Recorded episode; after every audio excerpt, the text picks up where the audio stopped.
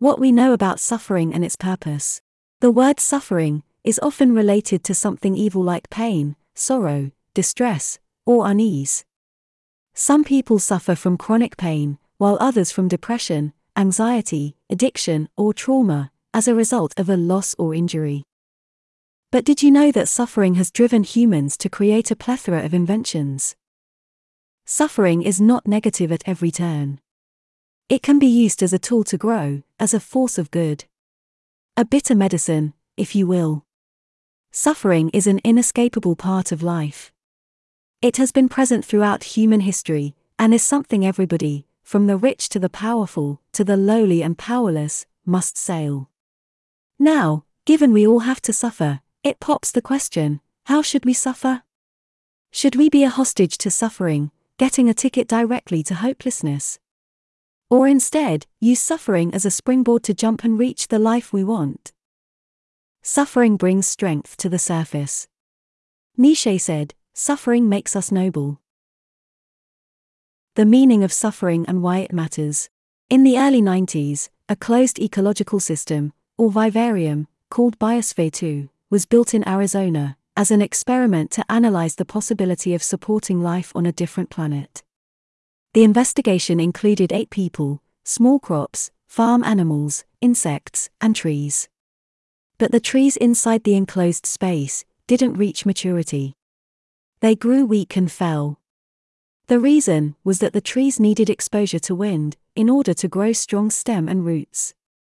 As with the trees in this project, if someone is always in a protected environment, out from the stress of life, this person will become defenseless and feeble. To develop an iron willed character, a powerful body, and a vigorous mind, suffering and adversity are necessary. A brilliant teacher. But suffering is more than an inevitable result of the difficulties that lead to personal growth. Suffering is an excellent teacher. We could even say that suffering captures the real essence of life, coming with great wisdom. Nietzsche said, Suffering is the ultimate liberator of the mind.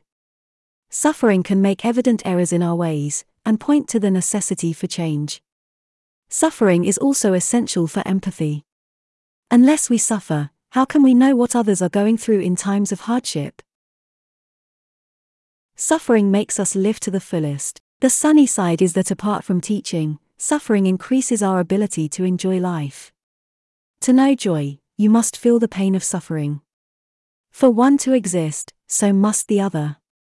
Light needs the contrast of darkness to radiate its brilliance. How can we recognize happiness if we haven't experienced the opposite? Happiness and unhappiness are brothers, twins, that either age together or stay small together. Picture a magnet. If you get rid of the South Pole, the negative, it just creates another South Pole, but in a smaller magnet. Alright. But if suffering is imperative to fully enjoy happiness, then why do so many of us fall into states of chronic depression, pessimism, resentment, negativity, and despair? We are growing weaker. Society has become too spoiled by the modern civilization that people are losing their resilience and their ability to deal with adversity and stress. The easy access to pleasure and comfort, the abundance of consumer goods and free time, medicines to cure many diseases, in addition to the lack of physical activity, have turned us into shiftless and weak individuals. Another way to put it is, we are living in a bubble, dwelling in an easy world. Our bodies and minds are turning soft, since we normally prefer the safe path. Remember the trees from Biosphere 2. They grew weak and fell, as they didn't have the wind and resistance to grow stronger. Comfort has amplified our sensitivity to pain and suffering, to the point where many consider the simple thought of grief, an attack against their entire existence. We ought to stop sailing on this ocean of pleasure and comfort. We must work harder, move more, challenge ourselves, face adversity, push the limits. Benefits of suffering Suffering creates the necessary stress to make us go forward, into evolution and success. It is the tension between the warring ends of the bow that gives the arrow the power to fly, as it is the tension in the strings of the lyre that gives rise to melody. This is what is meant by saying, War is the father of all things. Ian McGilchrist. with courage and the right attitude, withstand the worst of life's miseries is possible, while ascending with more depth of character, greater wisdom, and a greater opportunity for experiencing unbridled happiness. The path to one's own heaven always leads through the voluptuousness of one's own hell. Nietzsche.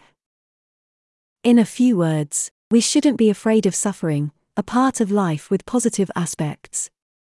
Suffering helps us to grow, undergo a major transformation, and develop abilities which otherwise we wouldn't build up. We come back reborn after emerging from the void of suffering, with a new skin, and a fresh taste for good things, with sharper senses, and new eyes to see beyond the veil of darkness, and the true colors of the world. Pain and suffering are always inevitable, for a large intelligence and a deep heart. The really great men must, I think, have great sadness on earth. Fyodor Dostoevsky. This is today's focus of attention. Please subscribe for more.